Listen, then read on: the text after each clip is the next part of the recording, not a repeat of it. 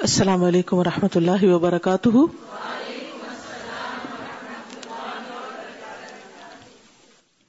نحمد ونسلی علی رسول کریم اما بعد، فاعوذ باللہ من الشیطان الرجیم۔ بسم اللہ الرحمن الرحیم۔ رب اشرح لی صدری ویسر لی امری۔ واحلل عقدة من لسانی یفقهوا قولی۔ قل هل يستوي الذين يعلمون والذين لا يعلمون وإذا قيل انشزوا فانشزوا يرفع الله الذين آمنوا منكم والذين أوتوا العلم درجات والله بما تعملون خبير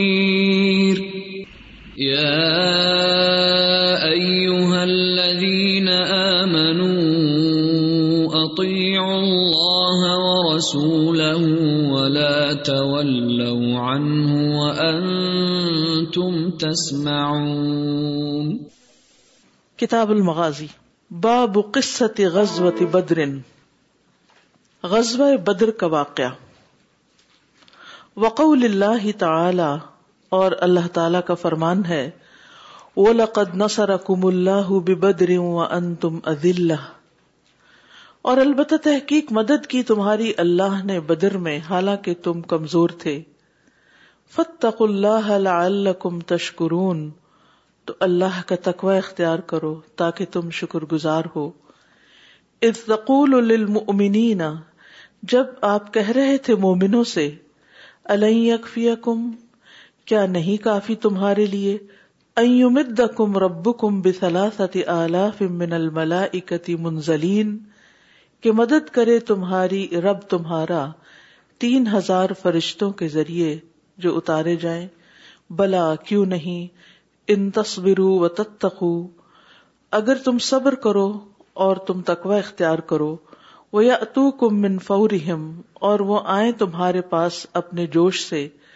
ہادا یم دد کم رب کم بخم ستی آلاف من الملائکتی مصومین تو یہ مدد کرے گا رب تمہاری پانچ ہزار فرشتوں سے نشان زدہ یعنی نشان لگائے ہوئے پانچ ہزار فرشتوں سے تمہاری مدد کرے گا۔ وما جعلہ اللہ الا بشرا لکم اور نہیں بنایا اللہ نے اس بات کو مگر ایک خوشخبری تمہارے لیے۔ ولی تطمئن قلوبکم بھی اور تاکہ اس کے ذریعے تمہارے دل اطمینان پا جائیں۔ ومن نصر اللہ من عند اللہ العزیز الحکیم اور نہیں مدد مگر اللہ کی طرف سے، جو زبردست حکمت والا ہے۔ لیقطع طرف من الذین کفروا تاکہ کافروں کا ایک حصہ کاٹ دے۔ او یکبتہم، یا ان کو ذلیل کرے۔ فینقلبوا خائبین تو وہ نامراد ہو کر پلٹ جائیں۔ وقال وحشی اور وحشی نے کہا، قتل حمزۃ تعیمۃ ابن عدی ابن الخیار یوم بدر کہ حمزہ رضی اللہ عنہ نے تعیمہ بن عدی بن خیار کو بدر کے دن قتل کیا تھا. وقوله تعالی، اور اللہ تعالی کا فرمان ہے، وَإِذْ يَعِدُكُمُ اللَّهُ إِحْدَى الطَّائِفَتَيْنِ أَنَّهَا لَكُمْ، اور جب وعدہ کر رہا تھا اللہ تم سے، دو گروہوں میں سے ایک کا کہ وہ تمہارے لیے ہے وہ تودون ان غیر ذات شوکتی تکون لکم اور تم چاہ رہے تھے کہ بغیر ہتھیاروں والا تمہارے لیے ہو جائے۔ الآیا یعنی آیت اخیر تک۔ اشوکا شوکا کا مطلب ہوتا ہے الحد، نوکیلے کانٹے۔ یعنی شوکا کہتے ہیں کانٹے کو، خصوصاً جو بہت نوکیلے قسم کے ہوں۔ تو کتاب المغازی میں یہاں سے امام بخاری غزوہ بدر کے بارے میں بات کرتے ہیں۔ جہاں تک غزوہ بدر کا تعلق ہے تو آپ جانتے ہیں کہ غزوہ بدر پہلی باقاعدہ جنگ تھی جو مشرقین اور مسلمانوں کے درمیان ہوئی اور یہ رمضان المبارک کی سترہ تاریخ کو ہوئی تھی۔ تو اس وقت مسلمانوں نے یہ نہیں کہا کہ اس وقت تو چونکہ رمضان ہے، روزے ہیں، اس لیے ہم اس کام کے لیے نہیں نکل سکتے، کچھ دن کے بعد جائیں گے۔ نہیں، بعض سچویشن ایسی ہوتی ہیں کہ جس میں انسان کو ہر حال میں نکلنا ہی پڑتا ہے۔ یوم جمعہ جمعہ کا دن تھا، سترہ رمضان تھی، اور ہجرت کو اٹھارہ ماہ گزر چکے تھے، یا اٹھارہواں مہینہ تھا۔ اور بدر ایک جگہ کا نام ہے۔ شابی یہ کہتے ہیں کہ یہ جو ہے نا قبیلے کے ایک شخص کے نام پر اس جگہ اور اس کنویں کا نام ہے، جس کی وجہ سے یہ جگہ مشہور ہوئی۔ یعنی کنویں کا نام بھی ہے اور اسے یہ نام اس لیے بھی دیا گیا، کہا جاتا ہے کہ اس کا پانی بہت صاف ستھرا اور بہت عمدہ ہے۔ اور اسی کے نام پر پھر جگہ کا نام پڑا۔ اور بعض نے کچھ اور وجوہات بھی بتائی ہیں، لیکن اصل بات یہ ہے کہ اللہ سبحان و تعالی نے مسلمانوں کے لیے ایسی جگہ کا انتخاب کیا کہ جہاں پر انہیں ایک عظیم الشان کامیابی ہوئی۔ اور اس میں ہم جانتے ہیں کہ مسلمانوں کا لشکر تین سو سے کچھ اوپر تھا۔ بعض کہتے ہیں کہ تین سو تیرہ ہے، بعض چودہ، بعض پندرہ بھی بتاتے ہیں۔ بد آشرہ کا لفظ آتا ہے جو دس سے اوپر کا ہے۔ اور مشرقین کا لشکر جو تھا، وہ نو سو سے ایک ہزار کے درمیان تھا۔ تو آپ دیکھ رہے ہیں کہ ہزار کے مقابلے میں تین سو تیرہ ون تھرڈ بنتے ہیں تقریباً۔ اور اسی لیے اللہ تعالیٰ نے فرمایا وہ ان تم کہ تم ادلہ تھے۔ ادلہ جو ہے، یہ دلیل کی جمع ہے۔ ذل سے۔ اور اس کا مطلب ہے کہ تمہاری تعداد کم تھی۔ تم ان کے مقابلے میں کمزور تھے۔ اور وہ تم پر غالب آ سکتے تھے۔ لیکن اس تعداد کی کمی کے باوجود اللہ سبحان تعالیٰ نے تمہیں اپنی خاص رحمت اور مدد سے مشرقین پر غالب کیا۔ نہ صرف یہ کہ مسلمان اس جنگ میں کامیاب ہوئے، بلکہ ہم جانتے ہیں کہ اس جنگ میں ان کے بڑے بڑے سردار جو تھے وہ بھی مارے گئے۔ رسول اللہ صلی اللہ علیہ وسلم خود بھی اس مارکے میں شریک ہوئے اور آگے ہم اس کی تفصیلات دیکھیں گے۔ امام بخاری کس طرح بیان کرتے ہیں اور اس کے ساتھ ساتھ مزید کچھ چیزیں۔ جیسے کہ نایات سے پتہ چل رہا ہے کہ اللہ سبحان تعالیٰ نے اس جنگ میں مسلمانوں کی فرشتوں کے ذریعے مدد کی تھی۔ وَلَقَدْ نَصَرَكُمُ اللَّهُ بِبَدْرٍ اللہ نے تمہاری بدر کے موقع پر مدد کی۔ کیسے؟ وہ ان تم حالانکہ تم بہت کمزور تھے۔ تو اس مدد کے آنے پر کیا کرو؟ اللہ سے ڈرو اور شکر گزاری اختیار کرو۔ اس تقول للمؤمنین جب محمد صلی اللہ علیہ وسلم مومنوں سے کہہ رہے تھے یعنی آپ کہہ رہے تھے، خوشخبری سنا رہے تھے اللہ کیوں گھبراتے ہو؟ کیا کافی نہیں کہ رب کم بسلاست آلاف من الملائکہ کہ اللہ تمہاری مدد تین ہزار فرشتوں سے کرے جو خاص اسی کام کے لیے اتارے جائیں گے۔ اور ہاں یہ مدد بڑھ بھی سکتی ہے، مدد زیادہ بھی ہو سکتی ہے، لیکن اس کے لیے شرط کیا؟ بلا ان تصبر و تتقو اگر تم صبر کرو اور تقوی اختیار کرو، تو اس سے کیا ہوگا؟ اللہ سبحان تعالی کی مدد اور زیادہ آئے گی۔ پانچ ہزار تک کا وعدہ کیا گیا۔ لیکن فرمایا کہ فرشتوں کی آمد کی خبر جو ہے، یہ تمہارے لیے ایک خوشخبری ہے، ورنہ اصل تو مدد اللہ کی طرف سے ہے۔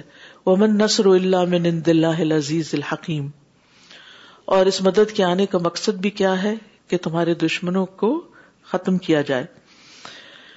تو اس آیت سے بھی پتہ چلتا ہے کہ فرشتوں کے ذریعے مدد آئی اور احادیث سے بھی یہ بات پتہ چلتی ہے۔ حدیث میں آتا ہے کہ رسول اللہ صلی اللہ علیہ وسلم اس چھپر کے نیچے جو انہوں نے وہاں اپنے لیے لگایا تھا، اس کے نیچے آپ کو کچھ اونگ آ گئی۔ پھر آپ جاگے تو آپ نے فرمایا، اے ابو بکر، آپ کے پاس اللہ کی مدد پہنچ گئی ہے۔ یہ جبریل ہے جو اپنے گھوڑے کی لگام تھامے ہوئے ہیں اور اس کو ہانک کر لا رہے ہیں اور ان کے چہرے پر گرد و غبار پڑی ہوئی ہے۔ یعنی باقاعدہ وہ انسانی شکل میں لشکر میں شریک ہوئے تھے۔ پھر اسی طرح سورت الانفال کی ایک آیت میں آتا ہے، اذ یغشی النعاس امنتا من وینزل علیکم من السماء اماء لیطہرکم به ویذہب عنکم رجز الشیطان ولیربط علی قلوبکم ویثبت به الاقدام۔ جب وہ تم پر اونگ تاری کر رہا تھا یعنی اللہ نے مسلمانوں پر سکینت تاری کر دی اپنی طرف سے خوف دور کرنے کے لیے۔ اور آپ نے اکثر دیکھا ہوگا کہ جب انسان بعض اوقات خاص صدمے کی حالت میں ہوتا ہے یا تکلیف کی حالت میں ہوتا ہے، تو اللہ سبحان تعالیٰ کی طرف سے ایک خاص رحمت انسان پہ نازل ہوتی ہے اور وہ کیا؟ کہ اسے سلا دیا جاتا ہے یا اسے اونگ آ جاتی ہے یا وہ ایک سکینت کی کیفیت میں آ جاتا ہے۔ اس بارے میں آپ نے پڑھا ہوگا کہ حضرت آسیہ رضی اللہ تعالی عنہا کو جب فرعون کے کارندے جو تھے وہ سخت سزا دیتے تھے اور سخت قسم کا ٹارچر دیتے تھے تو وہ مسکرانے لگتی تھی ہنسنے لگتی تھی اسی وقت اللہ کی مدد پہنچ جاتی یعنی کہ جس طرح جس طرح ان کو مار رہے ہوتے تھے، انہیں اس کی کچھ بھی تکلیف محسوس نہ ہوتی اور وہ ایک خاص سکون کی کیفیت میں چلی جاتی۔ حتیٰ کہ جس وقت آخری بار ان پر ہوا اور پھر اون نے حکم دیا کہ ان کے اوپر چٹان گرا دی جائے، بولڈر گرا دیا جائے اور ان کو ختم کر دیا جائے، تو انہوں نے اس وقت دعا مانگی، رب ابن لی اندہ کا بیتن فل جن تو جنت میں انہیں ان کا گھر بھی دکھایا گیا اور اس وقت بھی مسکرانے لگی۔ یعنی کہاں یہ کہ موت سامنے آ رہی ہے اور وہ مسکرا رہی ہیں اور ہنس رہی ہیں۔ اور پھر اس وقت اس چٹان کے گرنے یا جو کچھ بھی ان پہ گرایا جاتا ہے، اس کے گرنے سے پہلے ہی ان کی روح اللہ نے لے لی۔ اور وہ ڈیڈ باڈی تھی جس کے اوپر وہ سب کچھ گرا کر ان کو پاش پاش کر دیا گیا۔ کہنے کا مطلب یہ ہے کہ جب انسان خالص، یاد رکھیے خالص اللہ کی رضا کے لیے کسی کام میں ہاتھ ڈالتا ہے اور اسے اس میں مشکل پیش آتی ہے اور کبھی وہ مشکل اور زیادہ ہو جاتی، بڑھ جاتی اور بالکل ہی ناروا ہوتی ہے، اس کے اوپر تکلیف تو وہیں پر اللہ کی مدد آتی اور پھر جب انسان اللہ پر بھروسہ کرتا ہے، اللہ کو پکارتا ہے، اللہ سے مدد لیتا ہے، بندوں سے نہیں، تو اللہ کی مدد ضرور آتی وہ جسے علامہ اقبال نے کہا تھا نا، فضائے بدر پیدا کر، فرشتے تیری نصرت کو اتر سکتے ہیں گردوں سے، قطار اندر قطار اب بھی، کہ وہی بدر والی کیفیت لاؤ، اللہ پہ اسی طرح کا بھروسہ کرو، تو آج بھی اللہ فرشتوں کے ذریعے تمہاری مدد کرے گا۔ اور یہ صرف بدر والوں کے ساتھ نہیں ہوا، اس سے پہلے کی اقوام میں حضرت تاسیہ کی تو بات ابھی آپ نے سنی نہ صرف یہ کہ حضرت آسیہ بلکہ وہ جو فرعون کی بیٹی کی، اب آپ کہیں گے کہ فرعون کی اولاد نہیں تھی تو یہ بیٹی کہاں سے آ گئی؟ حضرت آسیہ سے اولاد نہیں تھی، ورنہ اس کی تو کئی بیویاں تھیں، تو اس کی بیٹی بھی تھی۔ تو اس کی بیٹی کی جو ہیئر ڈریسر تھی، اس کے ہاتھ سے جب کنگھی چھوٹ کے گری اور اس نے بسم اللہ پڑھا، تو اس پر اس کی بیٹی کہنے لگی کہ یہ اللہ کون ہے؟ میرا باپ؟ کا نہیں، جو میرا رب، تمہارا رب، تمہارے باپ کا بھی رب ہے، یہ میں نے اس کا نام لیا۔ تو اس پر اس کی بھی شامت آ گئی۔ اور اس کو بھی طرح طرح کی اذیتیں دی جانے لگی۔ لیکن اس کے ساتھ بھی یہی ہوا کہ جب فرعون نے اس کو اور اس کے بچوں کو بھی سب کو اکٹھے مارنے کی پلاننگ کی اور اس کو سزا دی جانے لگی، تو وہ بھی اسی طرح مسکرانے لگی۔ اور پھر آپ جانتے ہیں نبی صلی اللہ علیہ وسلم جب میراج پر گئے تو آپ کو خاص خوشبو محسوس ہوئی۔ تو اس کے پاس یہ مدد کہاں سے آئی؟ دنیا میں بھی مدد آئی۔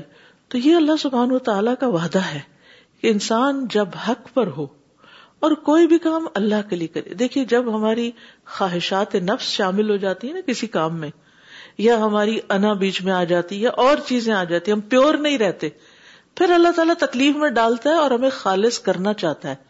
اگر ہم اللہ کی مرضی کو سمجھ جائیں اور خالص ہو جائیں تو اللہ کی مدد بھی بہت آتی۔ لیکن اگر ہم اپنے خواہشات اور اپنی ہی مرضی کے چنگل سے باہر نہ نکلے، تو پھر مدد نہیں ہوتی۔ پھر اللہ تعالیٰ بندے کو اس کے نفس کے حوالے کر دیتا ہے، لوگوں کے حوالے کر دیتا ہے۔ تو اس لیے ہم سب کو اپنا جو بھی ہم کر رہے ہیں، کسی بھی قسم کا کام یا اپنا ایمان یا اپنا دین، اس کو بار بار پرکھتے رہنا چاہیے۔ نیت کا جائزہ لیتے رہنا چاہیے کہ یہ کام میں کیوں کر رہا ہوں۔ یہاں جو کہ یہ لوگ خالص اللہ کے لیے نکلے تھے تو مدد آئی۔ لیکن آپ نے دیکھا ہوگا کہ عہد میں جو ہی ذرا سی نیت خراب ہوئی تھی کہ وہ مال غنیمت نظر آ گیا تھا تو وہ مقصد بھول گئے، اس کے پیچھے چلے، وہیں پر مشکل آ گئی۔ وہی ہارا ہوا دشمن پلٹ کے واپس آیا اور اس نے حملہ کر کے مسلمانوں کے لشکر کو تتر بتر کر دیا اور ستر سے زیادہ لوگ شہید ہو گئے۔ تو یہاں بھی آپ دیکھیے کہ اللہ سبحان تعالیٰ نے میدان جنگ میں ان کے اوپر سکینت نازل کر دی، ان پہ اونگ تاری کر دی، ان کا خوف دور کر دیا کہ دشمن کا لشکر ہم سے زیادہ ہے اور تم پر آسمان سے پانی اتارا تاکہ اس کے ساتھ تمہیں پاک کرے یعنی بارش جو ہے وہ انسان کو صاف کرنے والی، زمین کو، فضا کو، ہر چیز کو۔ جب ایئر فریش ہو جاتی ہے، اس کا سانس اچھی طرح آتا ہے تو اس کے اندر ایک آکسیجن جب آتی ہے تو اور طرح کی فریشنس ہوتی اور آپ نے دیکھا ہوگا کہ آکسیجن جب آپ لیتے ہیں گرمیوں میں، کبھی آپ باہر جائیں واک کریں، جہاں آکسیجن زیادہ ہوتی تو آپ اچھب طرح ریلیکس ہونے لگتا اور آپ کو نیند بھی آنے لگتی بچوں کو بھی اگر آپ باہر لے جائیں تو آپ دیکھیں گے بہت جلدی سو جاتے ہیں۔ فرمایا، اور تم سے شیطان کی گندگی دور کر دے۔ شیطان کی گندگی کیا آتی؟ ہے بس وسے جو ہمارے دماغ میں آتے رہتے ہیں۔ ہائی یہ ہو جائے گا ہائی وہ ہو جائے گا۔ یہ نہ ہو جائے اور پھر ہم جلد بازی میں کوئی غلط فیصلے کر بیٹھتے ہیں شیطان کے اکسانے پر۔ اور تاکہ تمہارے دلوں پر مضبوط گرا باندھ دے یعنی تمہیں ایسی سکینت دے، ایسا کانفیڈینس دے، ایسا یقین دے، اور اس کے ساتھ قدموں کو جما دینی حق پر، خیر پر۔ ورنہ تو کیا ہوتا ہے کہ انسان حق سے متزلزل ہو جاتا ہے۔ آپ دیکھیں کل سلمان فارسی رضی اللہ عنہ کے بارے میں پڑھا کہ جس شخص سے ان کا واسطہ پڑا اس کے سارے عمل کو دیکھ لیا انہوں نے، لیکن ان کے پاؤں میں لرزش نہیں آئی، کیونکہ وہ ایک خاص نیت کے ساتھ نکلے تھے۔ انہیں اس سے کوئی غرض نہیں کہ لوگ کیا کرتے ہیں۔ تو اللہ کی چاہت میں نکلے تھے نا، حق کو پانے کے لیے نکلے تھے۔ تو اللہ تعالیٰ نے ان کو ثابت قدم رکھا۔ تو جو شخص واقعی حق کی تلاش میں، سچ کی تلاش میں سچا ہوتا ہے، اس پر اللہ کی مدد ضرور آتی ہے۔ یہ یقینی بات ہے۔ لیکن اگر آپ اپنی نیت میں سچے اور خالص نہیں، تو پھر بھول جائیے۔ پھر اللہ آپ کو یا آپ کے نفس کے حوالے کرے گا اور انسان اپنی ہی آگ میں جلے گا، یا پھر لوگوں کے حوالے کرے گا اور لوگ اس کو ذلیل و خوار کریں گے۔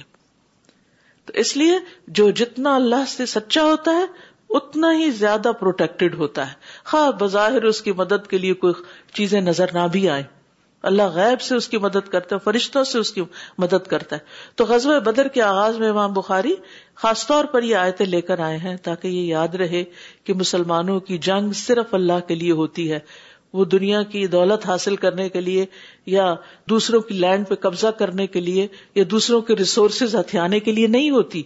وہ صرف ایک خاص مقصد کے لیے ہوتی ایک اور روایت میں آتا ہے مسند احمد کی، ابو طلحہ کہتے ہیں کہ بدر کے دن جب ہم لوگ صفوں میں کھڑے ہوئے تو ہم پر اونگ تاری ہونے لگی۔ ابو طلحہ کہتے ہیں، میں بھی ان لوگوں میں شامل تھا جن پر اس دن اونگ تاری تھی۔ تلوار میرے ہاتھ سے بار بار گر جاتی تھی۔ میں اٹھاتا، وہ پھر گر جاتی اور پھر اٹھا لیتا۔ کئی دفعہ آپ نے دیکھا ہوگا کہ آپ کے ساتھ ویسا ہوتا ہے آپ لکھ رہے ہوتے ہیں، آپ کی نیند میں ہاتھ سے قلم چوٹ جاتا ہے، پھر آپ اٹھتے ہیں، پکڑتے ہیں، پھر تھوڑی دیر کے بعد، پھر تو یہ اللہ سبحان و تعالیٰ کی ایک رحمت ہوتی ہے کہ اللہ تعالیٰ انسان کو بہت سے غموں سے آزاد کرتا ہے ہم سب جانتے ہیں کہ جب انسان سو جاتا ہے تو سونے کے بعد جب اٹھتا ہے تو ایک نیا دن شروع ہو جاتا ہے۔ تو ایک فائدہ تو یہ ہوا مسلمانوں کو کہ فرشتے آئے۔ دوسرا کیا؟ مال غنیمت ملی اور مال غنیمت کی فراوانی ہوئی۔ عبداللہ ابن ام رضی اللہ عنہ سے روایت ہے کہ رسول اللہ صلی اللہ علیہ وسلم بدر کے دن اپنے ساتھ تین سو پندرہ آدمی لے کر نکلے اور رسول اللہ صلی اللہ علیہ وسلم نے دعا کی، اے اللہ یہ لوگ پیدل ہیں، ان کو سواری عطا فرما۔ آپ کو معلوم ہے شاید دو گھوڑے اور چند اونٹ تھے اے اللہ یہ لوگ ننگے ہیں، ان کو لباس عطا کر، کیونکہ مسلمانوں پر اتنی غربت تھی اس وقت کہ لباس بھی پورا نہیں تھا۔ آپ کو یاد ہے مصب بن عمیر جو تھے، ان کو جب دفنانے لگے تو ان کے پاس اتنا ڈریس نہیں تھا، ایک بھی سنگل پیئر ایسا نہیں تھا کہ پورا جسم ڈھانکا جا سکے۔ اے اللہ یہ لوگ بھوکے ہیں ان کو سیر کر دے۔ پھر اللہ نے بدر کے دن مسلمانوں کو فتح عطا کی۔ اور جب یہ لوگ مدینہ لوٹے، تو ان میں سے کوئی ایسا نہ تھا جو اپنے ساتھ ایک یا دو اونٹ نہ لایا ہو۔ وہ کہاں سے آئے تھے؟ مکہ والے جن پر بیٹھ کر آئے تھے لڑنے کے لیے۔ ستر لوگ مارے گئے تو ان کے اونٹ پھر کہاں جاتے؟ ان کے اونٹ مسلمانوں کے ہاتھ آئے۔ ان کو لباس بھی ملا اور وہ سیر بھی ہو گئے۔ سب کچھ ملا یعنی مال کے لیے نہیں نکلے تھے۔ اگر جس سے پہلے وہ چاہتے تھے کہ جا کے مشرقین کا قافلہ لوٹ لیں اور ان کو بہت سے ریسورسز ہاتھ آ جائیں گے، پھر وہ طاقتور ہوں گے، پھر اس کے بعد وہ حملہ آور ہوں گے تو کامیاب ہوں گے۔ اللہ سبحان و تعالیٰ نے پہلے یہ دکھا دیا کہ اصل مدد تو اخلاص سے آتی ہے اور سارے ریسورسز کا مالک، مال و متا کا مالک تو اللہ ہے۔ اس سے یہ بات بھی انسان کو اچھی طرح سمجھنی چاہیے کہ ایسا نہیں ہوتا کہ جب آپ دین کے کام کے لیے نکلتے ہیں یا اللہ کی خاطر نکلتے ہیں تو آپ بھوکے ہو جاتے ہیں یا آپ کی دنیاوی ضروریات پوری نہیں ہوتی، وہ اللہ اپنے ذمے لے لیتا ہے اور کہیں نہ کہیں سے وسائل پیدا کر دیتا ہے، غیب کی خزانوں سے مدد کرتا ہے۔ میں یتق اللہ فہو حسب وہ یرزق من حیث لا يحتسب پھر اسی طرح مال غنیمت کی تقسیم بھی ہوئی اور اس کے بارے میں صورت انفال کی آیات نازل ہوئی۔ سعد بن نبی وقاص کہتے ہیں کہ جب بدر کا دن آیا تو میرا بھائی عمیر شہید کر دیا گیا۔ اور میں نے سعید بن آس کو قتل کیا اور اس کی تلوار لے لی۔ اس کی تلوار کا نام ذل کتیفا تھا۔ میں وہ تلوار لے کر نبی صلی اللہ علیہ وسلم کے پاس آیا تو آپ نے فرمایا، اس کو جمع شدہ مال میں جا کر ڈال دو۔ اس کو جمع کرا دو۔ پھر جب میں لوٹا تو اللہ کے سوا کوئی میرے دل کے غم کو نہیں جانتا کہ میرا بھائی قتل ہو گیا اور میرا سامان بھی لے لیا گیا۔ یعنی جو میں نے تلوار لی تھی، کمائی تھی یعنی کہ دشمن سے پکڑی تھی وہ بھی مجھ سے لے لی گئی۔ کہتے ہیں کہ ابھی مجھے گئے کچھ ہی دیر ہوئی تھی۔ تو سورت الانفال نازل ہو گئی۔ تو نبی صلی اللہ علیہ وسلم نے مجھے بلایا اور فرمایا، جاؤ اپنی تلوار لے لو۔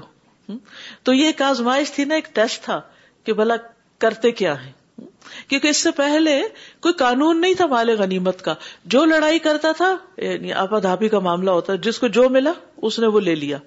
یعنی یہ نہیں تھا کہ سب ایک جگہ اکٹھا اور پھر اچھے سے تقسیم ہو۔ مصب بن سعد اپنے والد سعد بن نبی وقاص سے روایت کرتے ہیں۔ اسی روایت کی تھوڑی اور تفصیل ہے۔ ان کے والد کہتے ہیں کہ بدر کے روز ایک تلوار لے کر میں رسول اللہ صلی اللہ علیہ وسلم کی خدمت میں حاضر ہوا۔ میں نے عرض کیا، اللہ کے رسول، اللہ نے آج دشمن کے مقابلے میں میرا سینہ ٹھنڈا کر دیا۔ آپ یہ تلوار مجھے دے دیجیے آپ نے فرمایا، یہ تلوار نہ تیری ہے نہ میری ہے۔ یعنی ایک اصول کی بات کی، جیسا کہ آپ میں سے جو لوگ سورت الانفال پڑھ چکے ہیں، وہ جانتے ہیں کہ مال غنیمت کے بارے میں قرآن کا حکم کیا ہے کہ جو کچھ بھی جنگ میں ہاتھ آئے، اس کو پرسنل پراپرٹی نہ سمجھا جائے، سب ایک جگہ جمع ہو، سوئی دھاگا تک بھی لے جا کے جمع کرایا جائے اور اس کے بعد اکولی سب میں ڈسٹریبیوٹ کیا جائے ایز پر شیئر تو اب کیا ہوا کہ جب آپ نے فرمایا نہ یہ تیری ہے نہ میری ہے یعنی کوئی بھی ابھی نہیں لے سکتا اس کو، کہتے میں چلا گیا اور میں کہہ رہا تھا، یہ آج اس آدمی کو دے دی جائے گی جس نے میری جیسی بہادری نہیں دکھائی۔ میں اسی کیفیت میں تھا۔ اب دیکھو، وہ بس بسے آنے لگتے نا، ایسے موقع پر امیر سے شکایت ہو جاتی ہے۔ تو اللہ کے رسول صلی اللہ علیہ وسلم تھے، ان سے بھی ان کے دل میں شکایت آ گئی، غم آ گیا۔ تو کہتے کہ ابھی میں یہ باتیں سوچ رہا تھا کہ ایک بلانے والا آ گیا۔ میرے پاس آیا، کہا، اللہ کے رسول کے پاس پہنچو۔ میں نے گمان کیا کہ میں نے جو بول بولے ہیں، ان کے بارے میں، میرے بارے میں وہی آ گئی ہے۔ یہ جو میں سوچ رہا ہوں تو آپ کو کچھ بتا دیا گیا۔ چنانچہ میں آیا تو نبی صلی اللہ علیہ وسلم نے مجھ سے فرمایا، تو نے مجھ سے یہ تلوار مانگی تھی، حالانکہ یہ نہ تیری ہے نہ میری۔ اب اللہ عزا و نے اسے مجھے دے دیا ہے۔ یعنی اب مجھے حکم دیا کہ میں اس کو جس طرح چاہوں تقسیم کروں، سو اب یہ تیری ہے۔ پھر آپ صلی اللہ علیہ وسلم نے سورت الانفال کی آیت تلاوت کی یہ سلون کا انل انفال کل الفال اللہ رسول آخر تک۔ تو یہ ہے غزوہ بدر، جس کی انشاءاللہ مزید تفصیلات ہم یہاں پڑھیں گے۔ حدیث دیکھیے۔ حدثني يحيى بن بكير حدثنا الليث، عن عقيل عن ابن شهاب عن عبد الرحمن بن عبد الله بن كعب ان عبد الله بن كعب قال، سمعت كعب بن مالك رضي الله عنه يقول امام بخاری کہتے ہیں کہ مجھ سے یاہیا بن بکیر نے روایت بیان کی۔ کہا، ہم سے لائس نے، انہوں نے عقیل سے، انہوں نے ابن شہاب سے، انہوں نے عبد الرحمان بن عبد اللہ بن کاب سے۔ ان کے والد عبد اللہ بن کاب نے کہا سمے تو کاب ابن مالک ردی اللہ عنہ یقول، میں نے کاب بن مالک ردی اللہ عنہ سے کہتے ہوئے سنا۔ حالانکہ یہ ان کے والد ہیں، لیکن چونکہ صحابی ہیں، تو والد کا نام لیتے ہوئے بھی کیا کہہ رہے ہیں؟ ردی اللہ عنہ۔ لم اتخلف ان رسول اللہ صلی اللہ علیہ وسلم فی غزوت غزاها الا فی غزوت تبوک۔ لم اتخلف، نہیں میں پیچھے رہا۔ ان رسول اللہ رسول اللہ صلی اللہ علیہ وسلم کے۔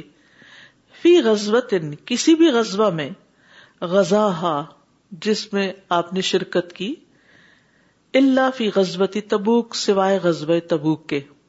ان میں تین پیچھے رہنے والوں میں سے ایک یہ بھی تھے۔ کہانی آپ کو معلوم ہے۔ غیر انی تخلف تو ان غزبتی بدرن۔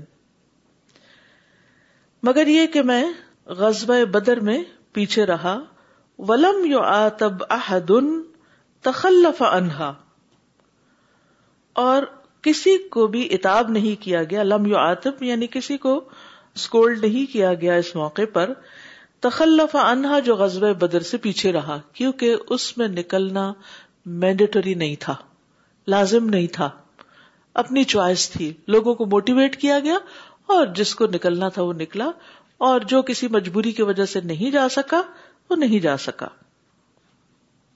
انما خرج رسول اللہ صلی اللہ علیہ وسلم بے شک نبی صلی اللہ علیہ وسلم نکلے یورید قریشن، آپ کا ارادہ تھا کہ قریش کے قافلے کو پکڑے عیر کہتے اس قافلے کو جس میں اونٹ ہوتے ہیں، اونٹوں والا قافلہ، جن پر سامان لدا ہوتا ہے، خالی اونٹ نہیں، سامان لدا قافلہ۔ تو کہا جاتا ہے کہ تقریباً اس قافلے میں ہزار اونٹ تھے اور پچاس ہزار دینار کا سامان تھا۔ حتی جمع اللہ بینہم و بین ادوہم علی غیر میعاد. یہاں تک کہ اللہ نے انہیں اور ان کے دشمنوں کو جمع کر دیا بغیر کسی مقرر وقت کے یعنی لڑائی کا وقت مقرر نہیں ہوا تھا، اس لیے سب کا نکلنا بھی لازم نہیں تھا اور ایک اتفاق ایسا ہوا کہ ابو سفیان نے منع بھی کیا لشکر کو، لیکن ابو جہل نہیں مانا اور مقابلے کے لیے آ گیا کافلا نکل گیا اور مسلمان اور کافروں کی مٹ بھیڑ ہو گئی، آپس میں ان کی جنگ ہو گئی۔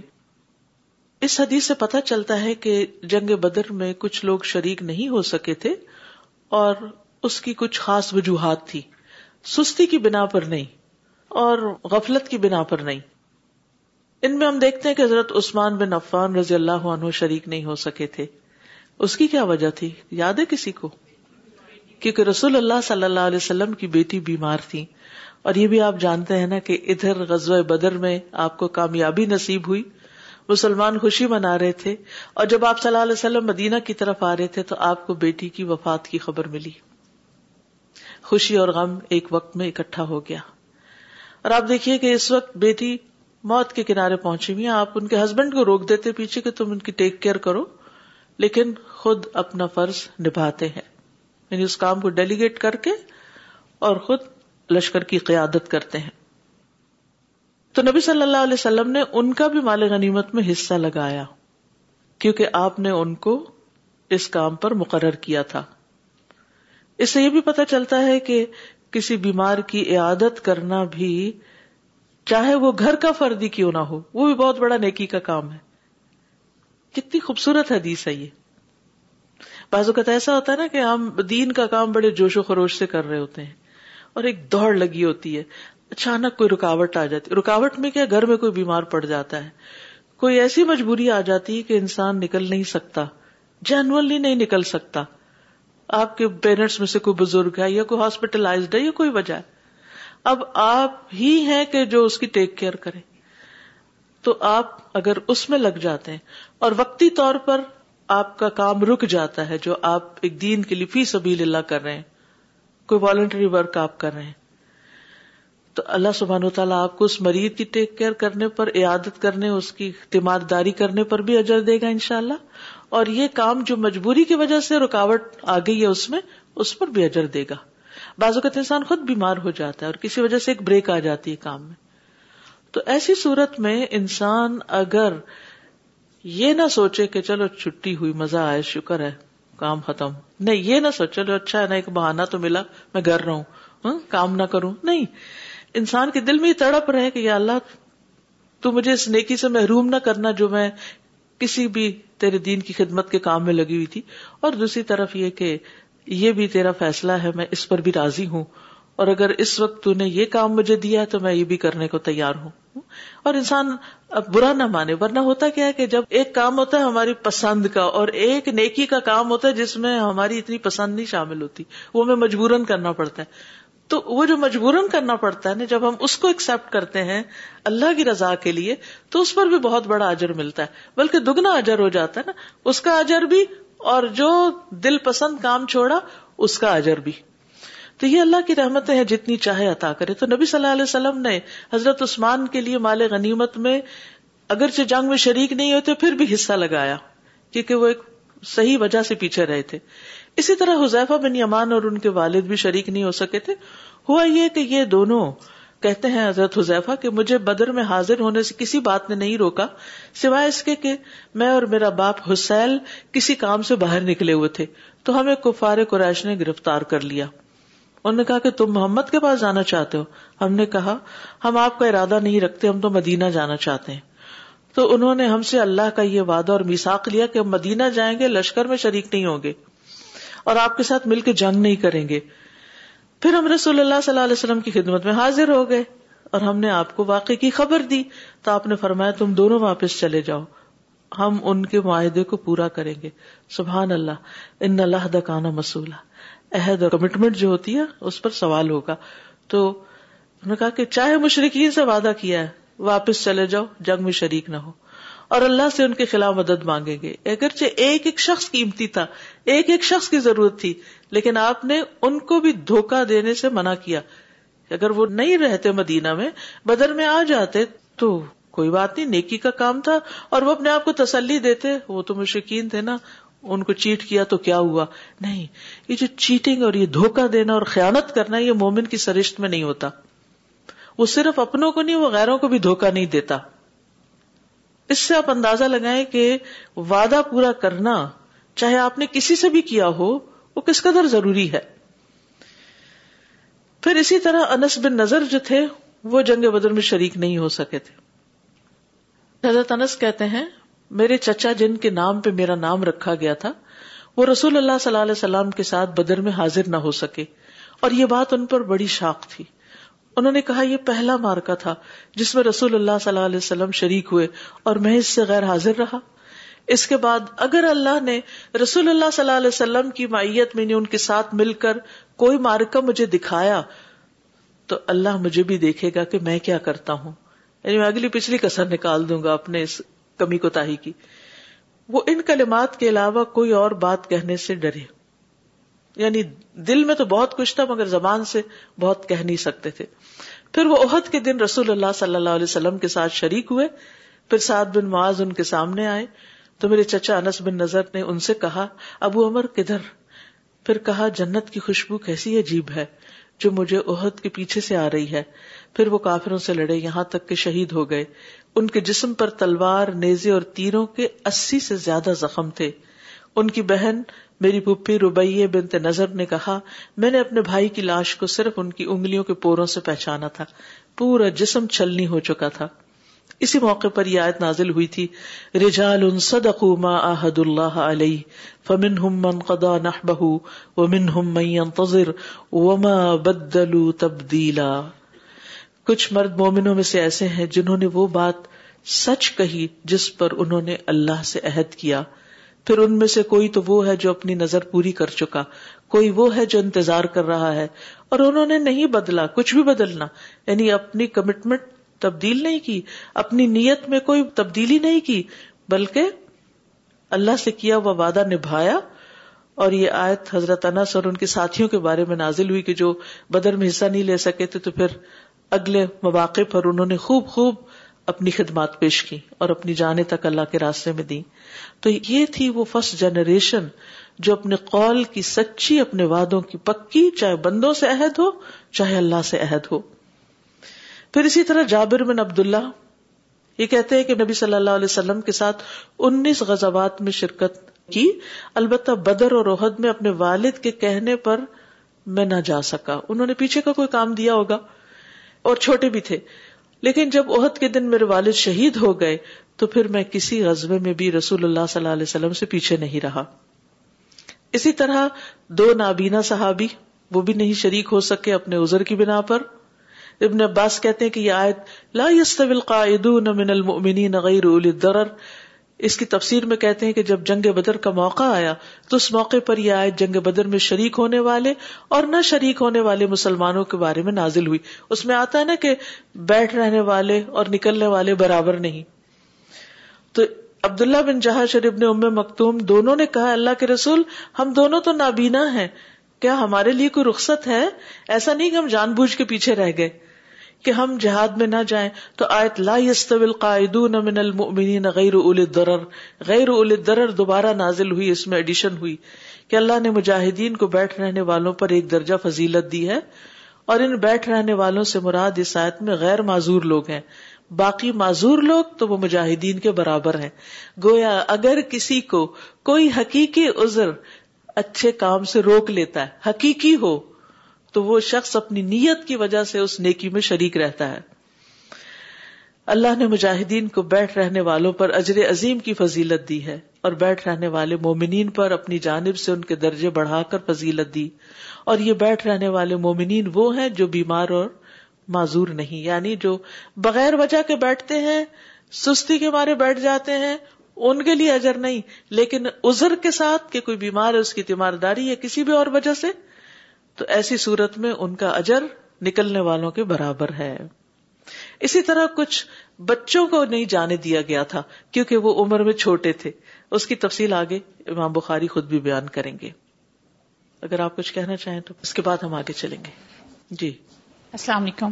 استاذہ مجھے جو قرآن کی الحمد للہ بہت خوبصورت چیز جو بھی ایک دم سے اپیل کی ہے کہ اللہ تعالیٰ تو سب کچھ جانتا ہے کہ اس نے کتنا قرآن کس وقت کتنی انفارمیشن دینی تھی لیکن وہ اپنے بندوں کو ایک اعزاز دے رہا ہے کہ ایک آیت آئی ہے اور اس نے پھر وہ جو نابینا صحابی ہیں انہوں نے سوال کیا کہ ہمارے بارے میں کیا حکم ہے؟ اور پھر باقی کا پورشن ریویل ہوا۔ It's like an honour for the slaves of اللہ کے اللہ تعالیٰ ان کو بھی ایک آنر دے رہا ہے ایک اعزاز دے رہا ہے۔ ایک چیز ہوتی ہے جو آپ کو خود ہی مل جاتی ہے پہلے سے تو آپ کو اس کی اتنی کوئی ویلو نہیں لگتی۔ بالکل۔ لیکن ایک چیز مانگ کے اور پھر وہ ملی۔ اور ساری آیتیں جتنی بھی ابھی گزری ہیں سب کا کچھ نہ کچھ کانٹیکسٹ ہے پس منظر ہے کچھ وجوہات ہیں۔ السلام علیکم استاد جیسے آپ نے چیٹنگ کا بتایا تو ہم لوگ کے بہت عام ہے کہ ہم کہتے ہیں اگر ہمارا نیبر یا کوئی تو اس میں چیٹنگ کر ہم کر سکتے ہیں نان مسلم ہے تو ہم کر سکتے ہیں۔ مال میں چوری کر سکتے ہیں ہاں۔ کیونکہ وہ تو مسلم نہیں ہے ہاں یہ جھوٹ بول سکتے ہیں ان کے ساتھ بہت ہی ہم لوگ کی غلط فہمی ہے۔ غلط فہمی ہے۔ السلام علیکم یہ جنگ بدر میں جیسے مسلمان کامیاب ہوئے تھوڑے تھے لیکن ان کا ایمان بہت زیادہ اس وقت پختہ تھا۔ بعد میں جنگ عہد میں وہ شکست ان کو ہوئی۔ اس کی وجہ یہ تھی کہ ان کا دھیان کہیں اور تھوڑا یعنی انہوں نے غلطیاں کی چھوٹ جہاں افسروں نے کھڑا کیا وہاں وہ ہل گئے اور ان کا مال غنیمت کی طرف توجہ بھی آج بھی اگر دین کا جو کام کر رہا ہے اس کی توجہ اگر تھوڑی سی بھی کہیں اور چلی جائے یا کوئی کمی کر دے تو اس کے جو دین کے کام میں بہت بڑی رکاوٹ بن جائے بالکل صحیح کہا۔ تو اس لیے ان چیزوں پہ توجہ دینی چاہیے کہ کہاں کہاں میں نے کوتاہی کی ہے سستی کی ہے یا ان چیزوں کو کلیئر کرے تاکہ اس کا کام یعنی میں اگر اپنے گھر سے بھی نکل رہی ہوں تو کیوں نکل رہی ہوں؟ اگر کوئی بھی کام کری چھوٹا یا بڑا تو کیوں کر رہی ہوں؟ یاد رکھیے ہم سب کے ساتھ ہمارا دشمن لگا ہوا ہے دشمن وچ از شیتان اگر وہ فزیکل شکل میں نظر آ جائے نا کہ دشمن ساتھ چل رہا ہے۔ دشمن جہاں بیٹھے وہ بیٹھ گیا، جہاں گئے وہاں چل پڑا ہے۔ تو آپ کریں گے کیا؟ کتنے محتاط ہوں گے؟ کتنے کانشیس ہوں گے؟ لیکن ہم کتنی دفعہ بھول جاتے ہیں اور ہم اللہ کی حکم کی سری نافرمانیاں کرنے لگتے ہیں۔ اور پھر یہ اللہ ہی کی رحمت ہوتی کہ اللہ دنیا میں پکڑ لیتا ہے تاکہ ہمیں پاک کرے اور ہماری نیتوں کو خالص کرے۔ اور یہی تزکیہ ہوتا ہے۔ جی۔ نہیں کیلولا تو ہوتا ہے، ایک مخصوص وقت میں دن کے بیچ میں کرنا۔ یہ سکینت ہے، اللہ کی سکینت کا نازل ہونا۔ چلیے، آگے چلتے۔ ہیں